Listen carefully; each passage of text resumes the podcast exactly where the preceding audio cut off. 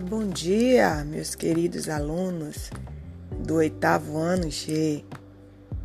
Hoje eu vou deixar gravado aqui para vocês alguns episódios do nosso Caderno de Apoio ao Estudante, tá certo?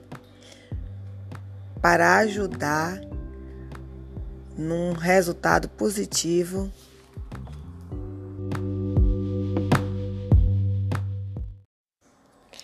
Olá, meus alunos do 8º ano G, bom dia! Quero deixar hoje gravado aqui para vocês um pouco da trilha 3 do Caderno de Apoio ao Estudante do Estado da Bahia.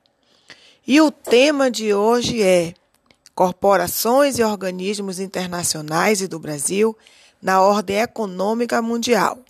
Vamos para a parte 1. Como habitual aqui no nosso ponto de encontro, eu vou convidá-los para essa nova trilha. Aqui, nós veremos como diferentes povos demarcaram territórios e fronteiras, criando governos para administrá-los e fundando os estados, que deram origem ao que conhecemos por países. Também trabalharemos as definições de estado, nação, território e país, que são conceitos essenciais para compreendermos o mundo e seu quadro político, econômico e social e entendermos alguns conflitos e tensões que acontecem atualmente na América e na África.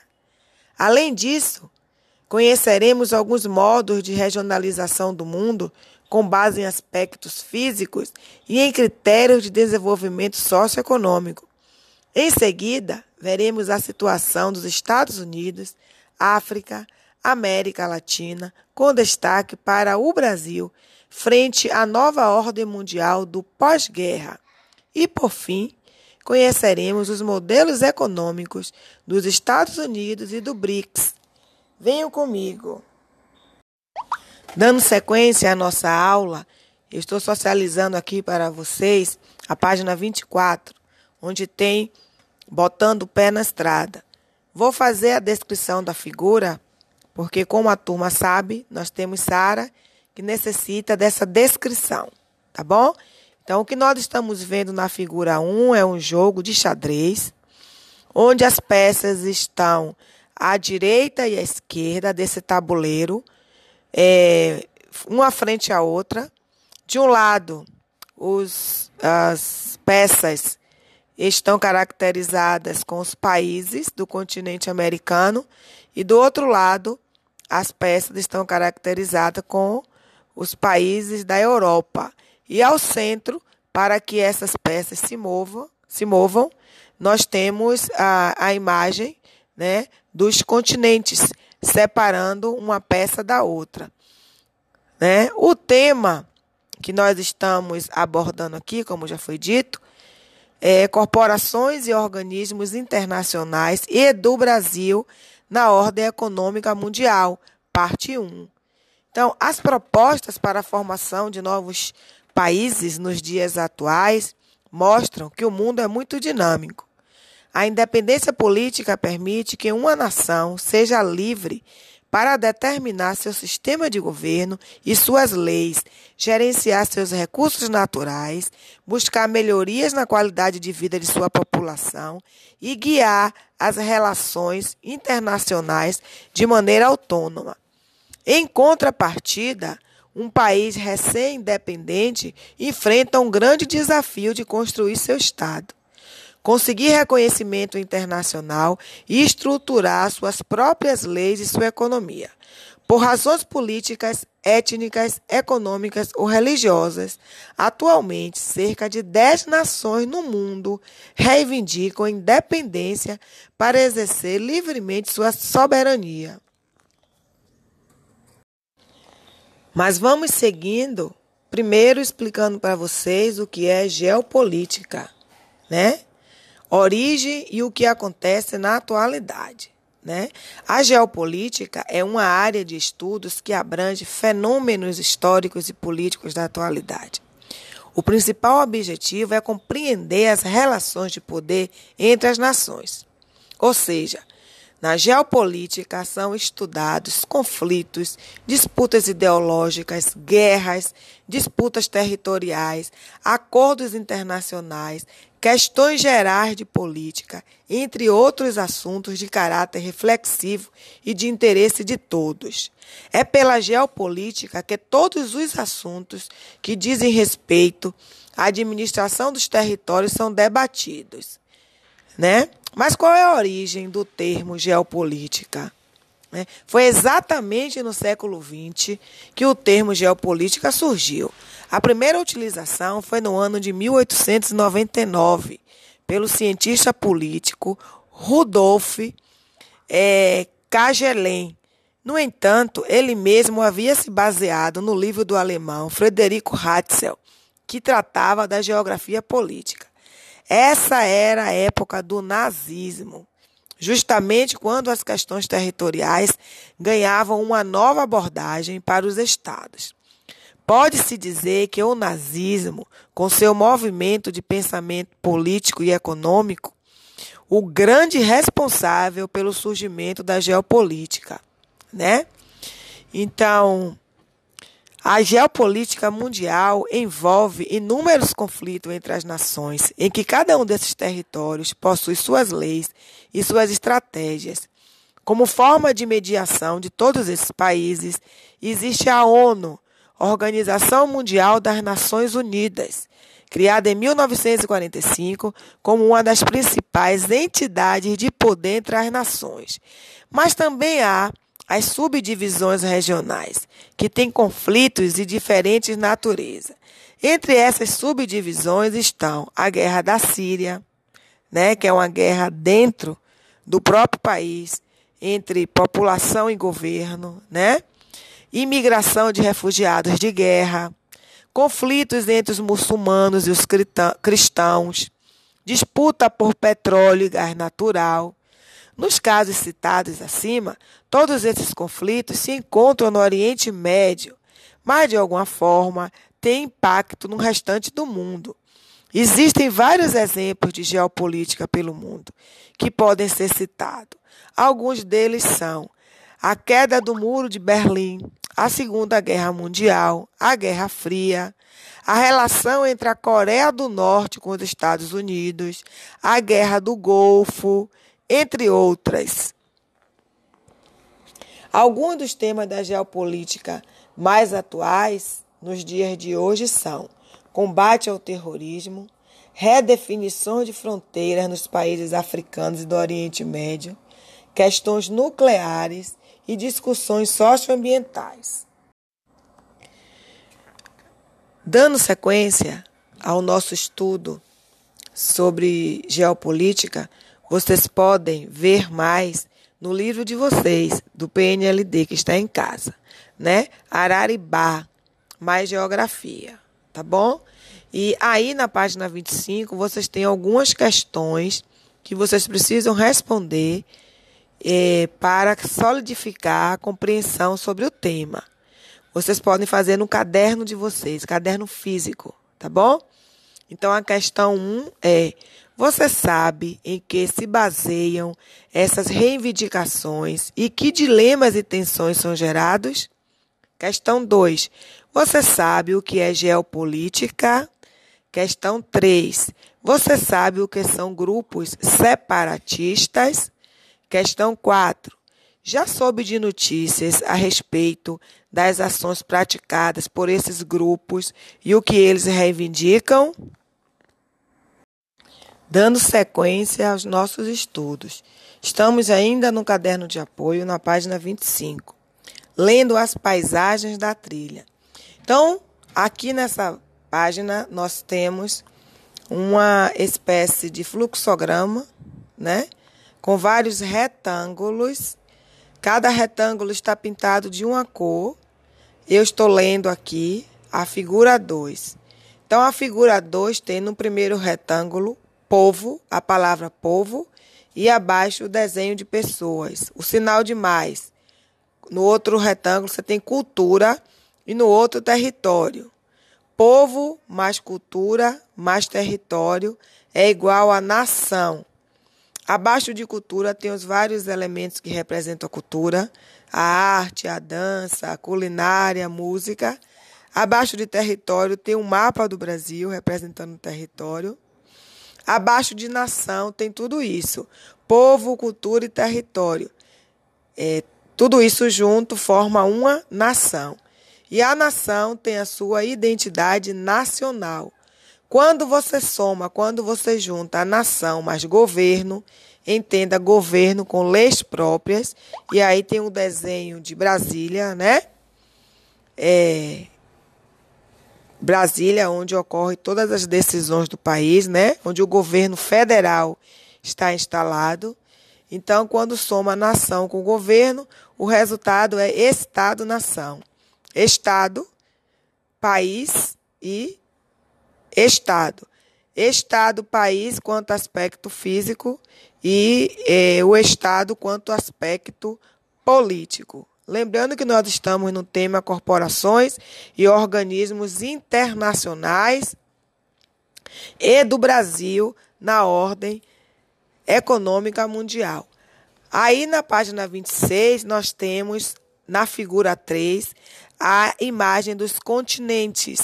E aqui os continentes estão representados pelas bandeiras de cada nação, de cada país, certo? Na figura 4, nós temos um quebra-cabeça, né? O desenho de um quebra-cabeça. E nesse quebra-cabeça nós temos também os vários continentes, isso à esquerda. E à direita nós temos uma foto escrito o que é separatismo. Aí nessa foto tem bandeiras de vários países e uma multidão de pessoas, né? Aqui na figura 6, nós temos o mapa com os continentes, né? Cada continente pintado de uma cor, né? Nós temos a Europa pintado de azul, a Ásia pintado de verde, a África de laranja, a América do Norte de vermelho, a América Central de marrom, a América do Sul de vinho, Oceania de verde mais claro, Europa e Ásia de verde mais escuro, e Europa e América do Sul pintado de azul quase cinza, certo? E para ampliar mais a compreensão de vocês, eu estou trazendo um outro conteúdo que não está no caderno de apoio de vocês, mas é para ampliar sobre a geopolítica no Brasil, né? Durante o século XX, o Brasil começou a desenvolver estratégias para se reafirmar no cenário internacional. E isso se estende até hoje. É claro que de forma um pouco lenta, né? O país tem expandido sua presença em diversos tabuleiros geopolíticos, sempre com o objetivo de aumentar a capacidade de se defender sozinho e fazer reivindicações.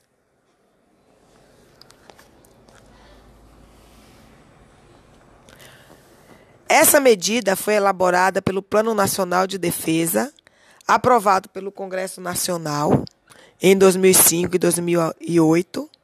A estratégia propõe uma política externa que integre suas ações diplomáticas com as políticas de defesa e desenvolvimento econômico simultaneamente. Essa ação representa um conceito inovador na história do Brasil, em que será possível mostrar liderança e influência na nação. É interessante destacar que a geopolítica brasileira, ela está diretamente ligada à geopolítica da América do Sul.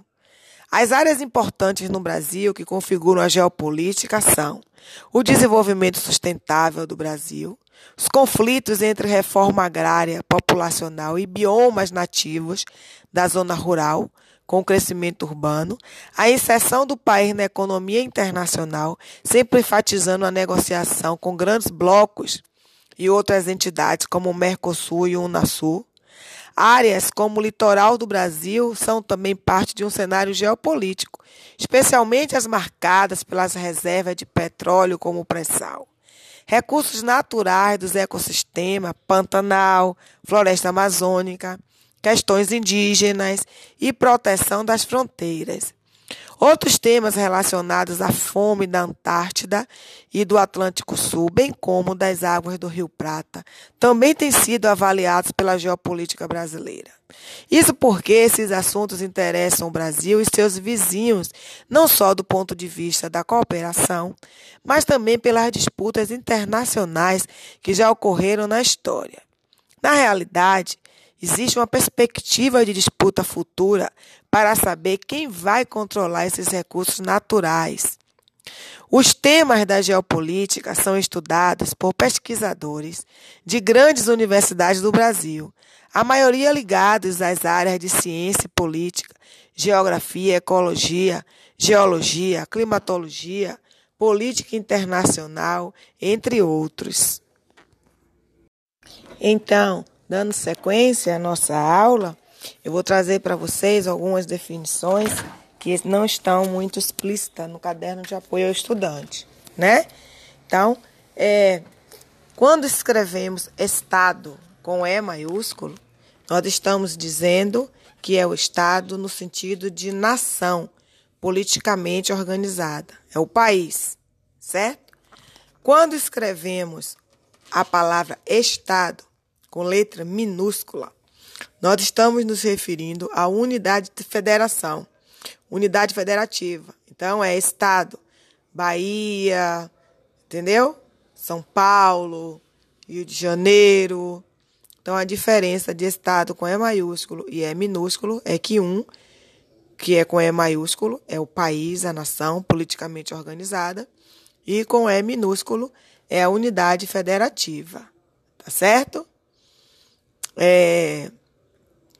E quando nós falamos, né, de povos, né, por aí, mundo afora, né, é importante dizer para vocês que existem diversas nações que possuem ideias próprias, possuem sua cultura, suas leis, né, e que acreditam a pertencer a uma nação específica, mas que estão presos a outra, né, por causa da dominação, por causa da guerra de outros países.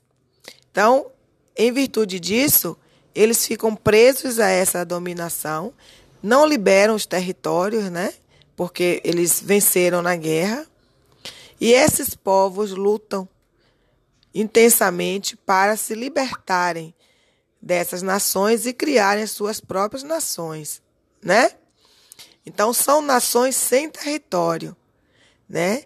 Esses povos, eles estão localizados em área que pertence a outros, lutam por direito à terra, né? Lutam para ter uma qualidade de vida diferente, lutam para manter seus costumes e lutam para ter os líderes que desejam.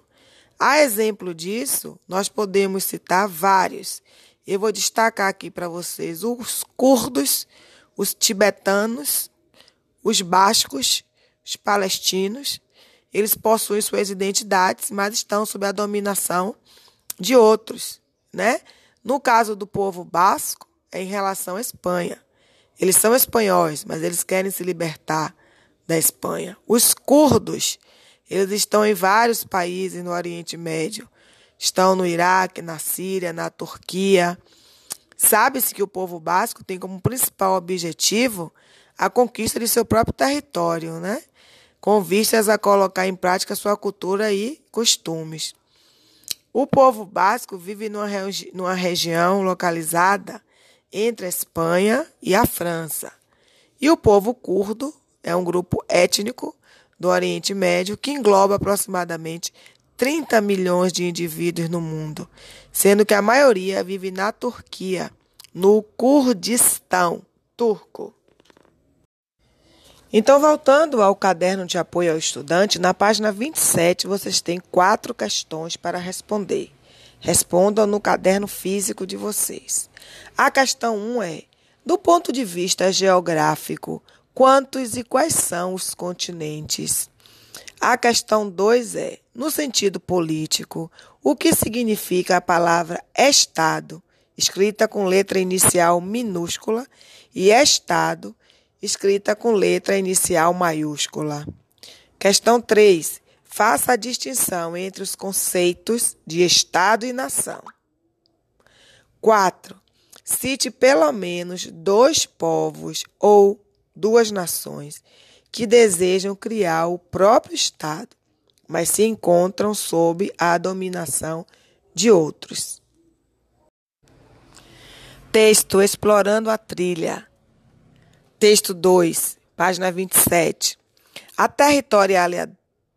territorialidade, além de incorporar uma dimensão estritamente política, diz respeito também às relações econômicas e culturais, pois está intimamente ligada ao modo como as pessoas utilizam a terra, como elas próprias se organizam no espaço e como elas dão significado ao lugar.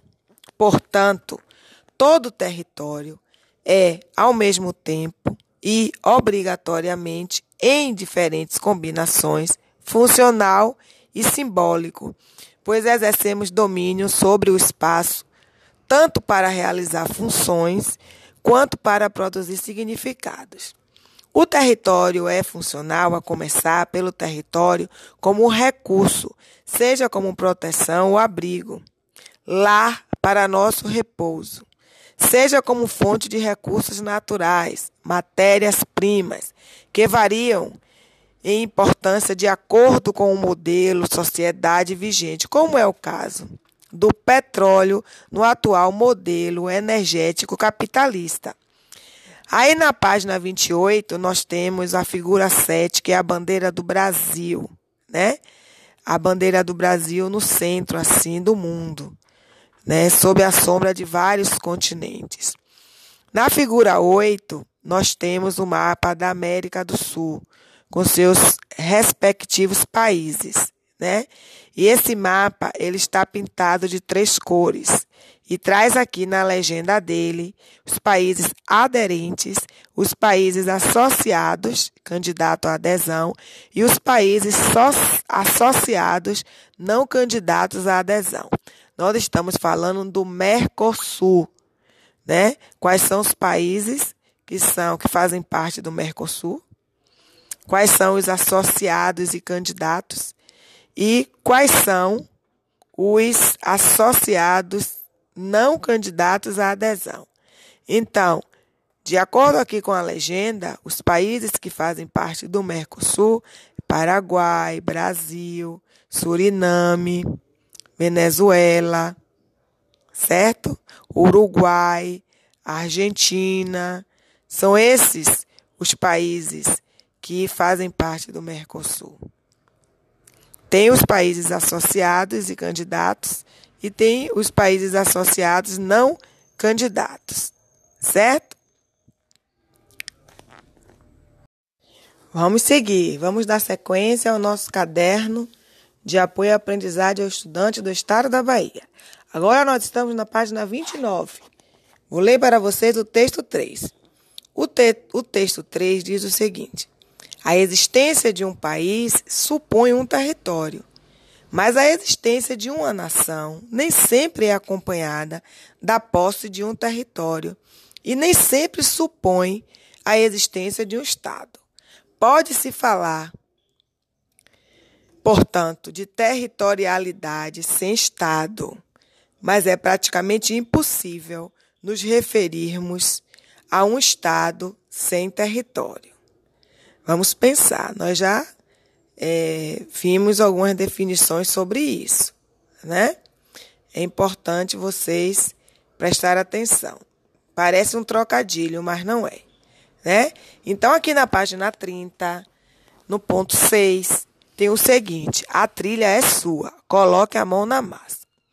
Você já deve saber que a Comunidade para o Desenvolvimento da África Austral, a sigla é SADC, S-A-D-C, né? Comunidade para o Desenvolvimento da África Austral. É um bloco econômico formado pelos países da África Austral. São eles: África do Sul, Angola, Botsuana, República Democrática do Congo, Lesoto, Madagascar, Malawi, Maurícia, Moçambique, Namíbia, Suazilândia, Tanzânia, Zâmbia e Zimbábue. Estes são os países da África Austral, né? O Sul está escrito, né, em inglês, South Africa Development Community, né? É chamado oficialmente, se originou em 1992 a partir da transformação da SADC, que é SADCC, criada desde 1980, que era constituída por 9 nações. Atualmente, a SADC é formada por 14 países membros, totalizando um PIB de cerca de 226 bilhões de dólares e uma população de 210 milhões de pessoas. PIB é Produto Interno Bruto, que cada país produz. Os objetivos do bloco são, em síntese, proporcionar o crescimento das economias dos países africanos e, consequentemente, o desenvolvimento e a melhoria na qualidade de vida de seu povo. Outros objetivos, não menos importantes, são a promoção da paz, a estabilidade da região, do desenvolvimento sustentável e o combate da AIDS e a reafirmação dos legados socioculturais africanos. Aqui eu trago para vocês um dever de casa também. Esse dever de casa é para vocês colocarem, a princípio, no seu caderno físico. É um dever interessante para vocês pensarem na geografia, que não está aqui só no livro, está na nossa vida, no nosso dia a dia, certo? Estamos vivendo um bom momento para trazer elementos para o texto de vocês. Então, aqui na página 31, onde tem a trilha da minha vida, tem a seguinte questão. Chegamos ao ponto em que você, mais uma vez, vai exercitar a sua competência escritora. Aqui, você vai elaborar uma dissertação no seu caderno de 20 a 30 linhas sobre o tema A Guerra Comercial entre os Estados Unidos e a China. Nessa dissertação, você deverá abordar pontos relevantes como a relação política e diplomática entre os Estados Unidos e a China, descrevendo de que forma a China tem se posicionado diante da postura americana e detalhar quais impactos que esta guerra comercial pode gerar para o Brasil, tá bom? Faça esse texto que vai ser interessante para o seu crescimento intelectual. Dando sequência ao nosso diálogo, eu trago para vocês aqui a página 31. Do Caderno de Apoio ao Estudante. Aqui na página 31, na proposta de intervenção social, tem o seguinte. BRICS criticam protecionismo durante G20 em meio à disputa entre China e Estados Unidos. E vocês sabem o que é BRICS? Vocês sabem o que é G20? Então vamos lá, né? Vamos ver o que é BRICS e o que é o G20, né? Então é o seguinte, BRICS é uma sigla que se refere a Brasil, Rússia, Índia, China e África do Sul, que se destacaram no cenário mundial pelo rápido crescimento das suas economias em desenvolvimento. O acrônimo foi cunhado e proeminentemente usado pelo economista Jim O'Neill, chefe de pesquisa e economia global do grupo financeiro Goldman Sachs, em 2001. Ao contrário do que muitas pessoas pensam, esses países não compõem um bloco econômico. Eles apenas compartilham de uma situação econômica com índice de desenvolvimento e situações bastante parecidas. Em dezembro de 2010, a BRIC convidou formalmente a África do Sul para se unir ao grupo. O convite foi feito por Ian Gixi, que ocupa a presidência rotatória do grupo, e a sigla ganhou mais um S para a África do Sul. Aí você já sabe o que é o BRICS. E o G20, né?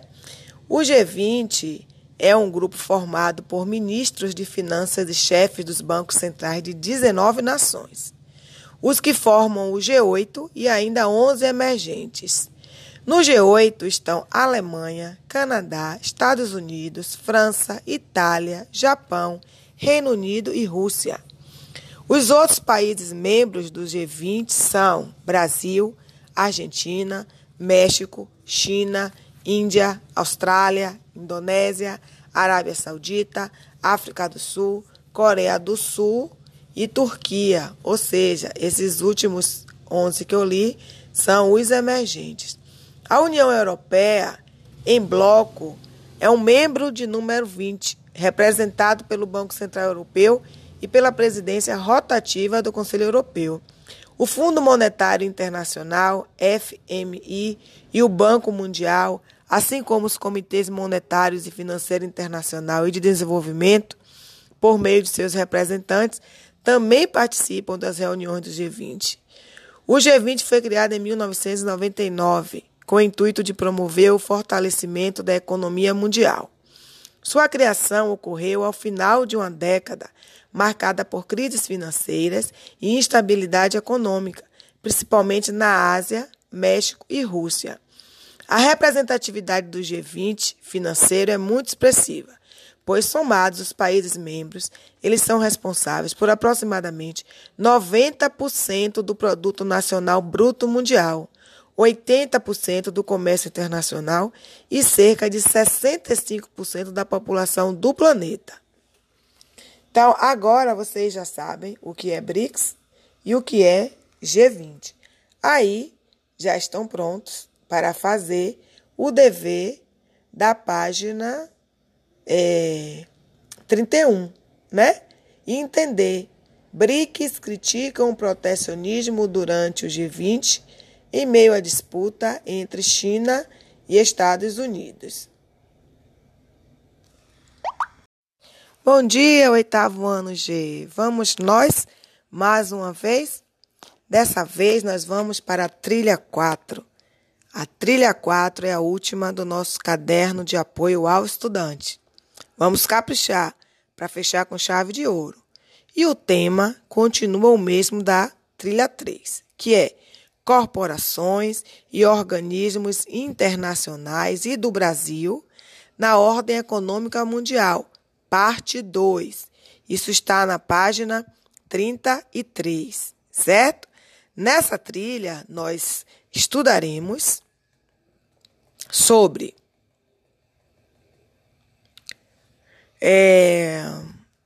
as organizações internacionais mundiais e regionais, especialmente as que atuam nos países americanos e na África, promovendo a cooperação em âmbito político, econômico, social e cultural, e principalmente promovendo a integração regional.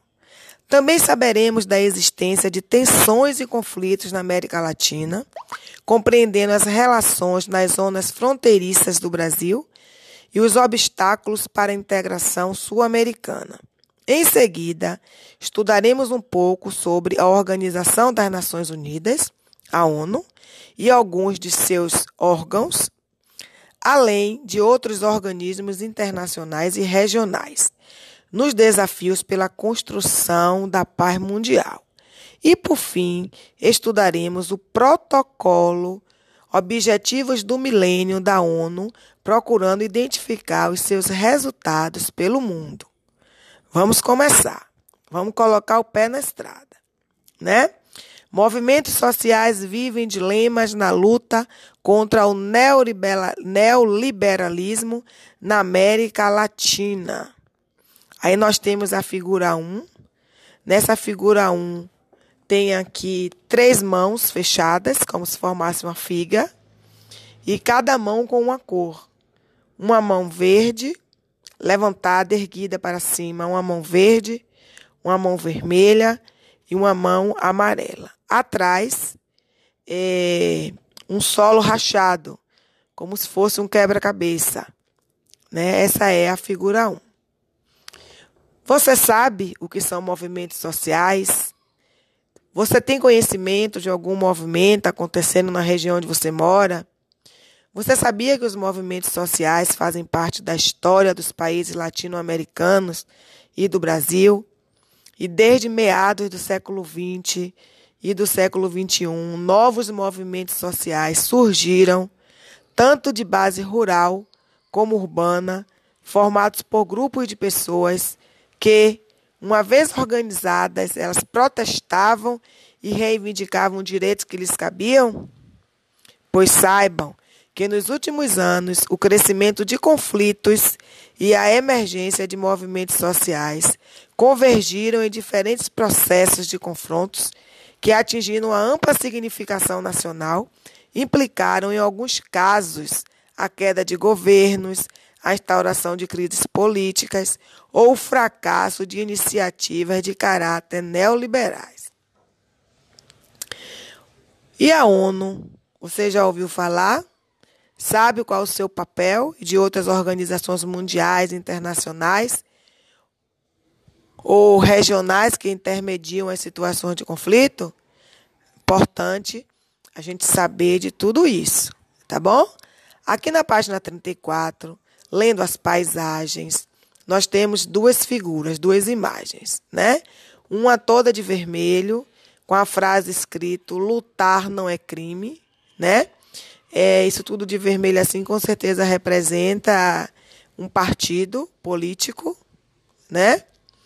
A outra figura 3 tem mãos abertas, levantadas para cima, de várias cores, verde, vermelho, amarelo, azul, verde, né? Aqui na página 35, nós temos a figura 4, com o mapa do continente americano, né? Dando sequência aos nossos estudos no Caderno de Aprendizagem ao Estudante do Estado da Bahia, na página 35, nós temos duas figuras, não é? A figura 1, como eu já disse no áudio anterior, a figura 4, que é o mapa da América do Sul, né? E a figura 5, que é o símbolo das Nações Unidas, né? Dos Objetivos de Desenvolvimento do Milênio, ODM. E é importante que vocês cliquem nesse link que tem aqui, na página 35, para vocês assistirem a esse vídeo, né? Crise de refugiados em Uganda preocupa a ONU. Aqui tem um link, aí vocês clicam para assistir ao vídeo. Você sabia que diariamente Uganda recebe mais de 2.000 refugiados, o que faz do país o líder em população de refugiados na África, e que mais de 70% são do Sudão do Sul, país que passa por uma grave crise de segurança e alimentar? A ONU, né, que é a Organização das Nações Unidas para Refugiados, né, a ACNUR, apoia milhares de refugiados, mas o déficit de 60 milhões de dólares para os próximos 6 meses põe em risco a operação de ajuda humanitária, né? Você já ouviu falar na ONU? Já ouviu falar dos Objetivos do Milênio? Pois então, prepare-se. Você vai ficar tocado com tudo que você verá a partir de agora. Precisamos falar sobre isso, certo? Então, é interessante que vocês façam anotações no caderno de vocês, né? Sobre o que são organizações mundiais, o que são organizações internacionais, regionais, e vocês dê exemplo de cada uma delas. Aqui na página 36, no Explorando a Trilha, o texto 1 trata de movimentos sociais na América Latina. Um dos desafios da América Latina é buscar a igualdade e a inclusão dos povos indígenas na sociedade. A história dos movimentos sociais do continente perpassa pela luta a favor do reconhecimento e dos direitos humanos de mulheres, crianças, jovens, idosos e indígenas. Segundo a Declaração das Nações Unidas sobre os Direitos dos Povos Indígenas, essa declaração é de 2007.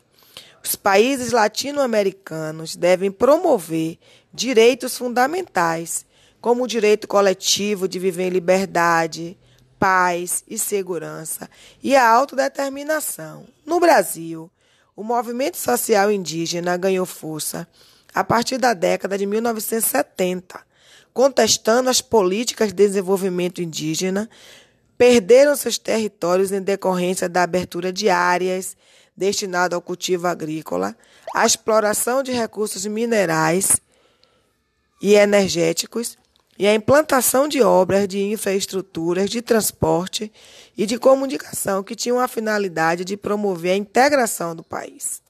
Na América Latina, tal movimento social atua ativamente em países onde há o predomínio de população indígena, como Bolívia, Peru, Colômbia, Equador, Guatemala e México.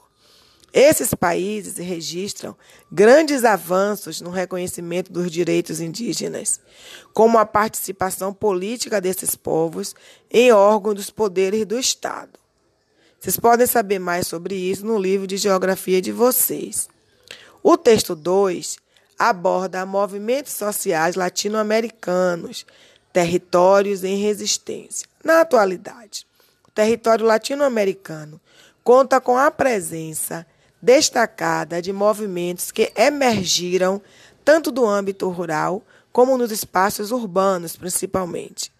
O movimento piqueteiro na Argentina é um caso emblemático que se inscreve nesta dinâmica, levando-se em conta que a sua atividade não se restringe exclusivamente a ações de protestos, realização de piquetes, isto é, interdição de vias de circulação, como estradas, ruas e pontes. A instalação de diversas modalidades de organização e de produção de caráter autodigestivo e cooperativo em creches, hortas, restaurantes, padarias comunitárias, né? Isso constitui um elemento inovador, por ter conseguido pôr em prática formas de trabalho vivo, produtivo, para além da relação salarial, formal ou informal. Também os movimentos de luta pela moradia, denominados movimento dos sem-teto, como o movimento dos trabalhadores sem-teto, movimento de moradia no centro de São Paulo, MMC, ocupam um destaque importante. E sua principal estratégia de luta é a ocupação de prédios velhos e vazios, localizada nos centros urbanos. Além de adquirir uma importante visibilidade pública, esses movimentos conseguiram unificar as suas atividades com outros movimentos urbanos, como os moradores de rua e o movimento de catadores de lixo, organizados em forma de cooperativas ou associações de bairro. Os novos movimentos sociais latino-americanos não esperam pela resposta do Estado, mas sim lutam por corrigir as diferenças instituídas e por criar soluções próprias para os problemas de exclusão através de formas alternativas de organização produtiva. Neste contexto, a cidadania tutelada pelo Estado começa a ser substituída por outra, já que são os movimentos os atores fundamentais para o reconhecimento e acesso aos direitos universais, instalando uma nova institucionalidade.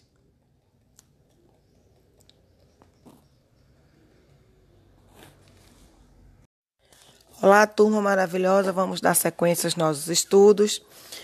Eu pulei algumas páginas, mas é interessante que vocês leiam, ok? Agora eu vou junto com vocês à página 39, onde tem a proposta de intervenção social.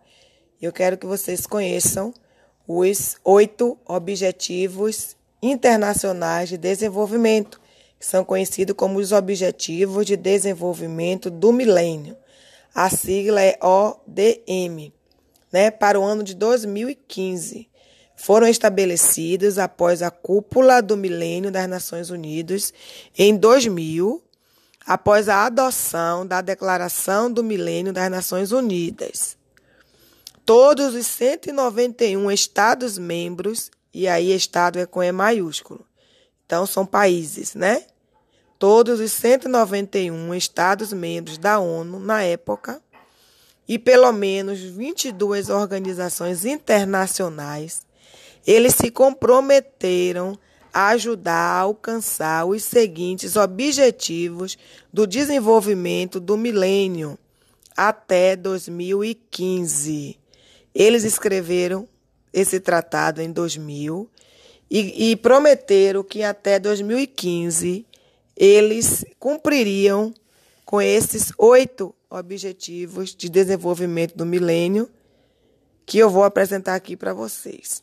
O número 1 é erradicar a pobreza extrema e a fome. Número 2, alcançar o ensino primário universal. Número 3, promover a igualdade de gênero e empoderar as mulheres. Número 4, reduzir a mortalidade infantil. Número 5, melhorar a saúde materna. Número 6, combater a HIV, a AIDS, a malária e outras doenças. Número 7, garantir a sustentabilidade ambiental. Número 8, desenvolver uma parceria global para o desenvolvimento. Certo? E aí, uma última tarefa para vocês é escolher um dos objetivos e elaborar no caderno físico de vocês, detalhadamente, um plano de ação para o seu município, apontando estratégias e parcerias de como auxiliar no atendimento a esse objetivo. Bom trabalho para vocês, certo? E para fechar o nosso caderno de apoio ao estudante, eu vou fazer aquela avaliação que a gente faz coletiva e vocês pensem e respondam. Você reservou algum tempo programado para realizar as atividades? Quanto tempo reservou? E como foi isso? Letra B, você conseguiu realizar no tempo programado? Se você não conseguiu, pense por que você não conseguiu. Letra C, você considera que a trilha, essa trilha que nós estamos estudando, a trilha 4, ajudou a conhecer os conflitos e ações dos movimentos sociais brasileiros no campo e na cidade? Você conseguiu compreender os movimentos sociais latino-americanos e seus conflitos urbanos e rurais? Identificou as áreas de conflitos e tensões nas regiões de fronteira da América Latina? Entendeu o papel de organismos internacionais e regionais de cooperação nesses cenários? Bom, tem mais a letra D aqui. Através da trilha, você conseguiu conhecer as organizações mundiais nos processos de integração cultural e econômico na América e África? Conheceu mesmo os organismos de integração do território americano? Entendeu o protocolo Objetivos de Milênio da ONU? Percebeu sua importância para a humanidade? Você acha que consegue aplicar na sua vida as aprendizagens dessa trilha? Bom, isso é uma reflexão para vocês, é uma autoavaliação para vocês. Eu espero que os áudios tenham ajudado não só Sara, como todos os outros alunos que tenham o desejo de escutar. Um abraço.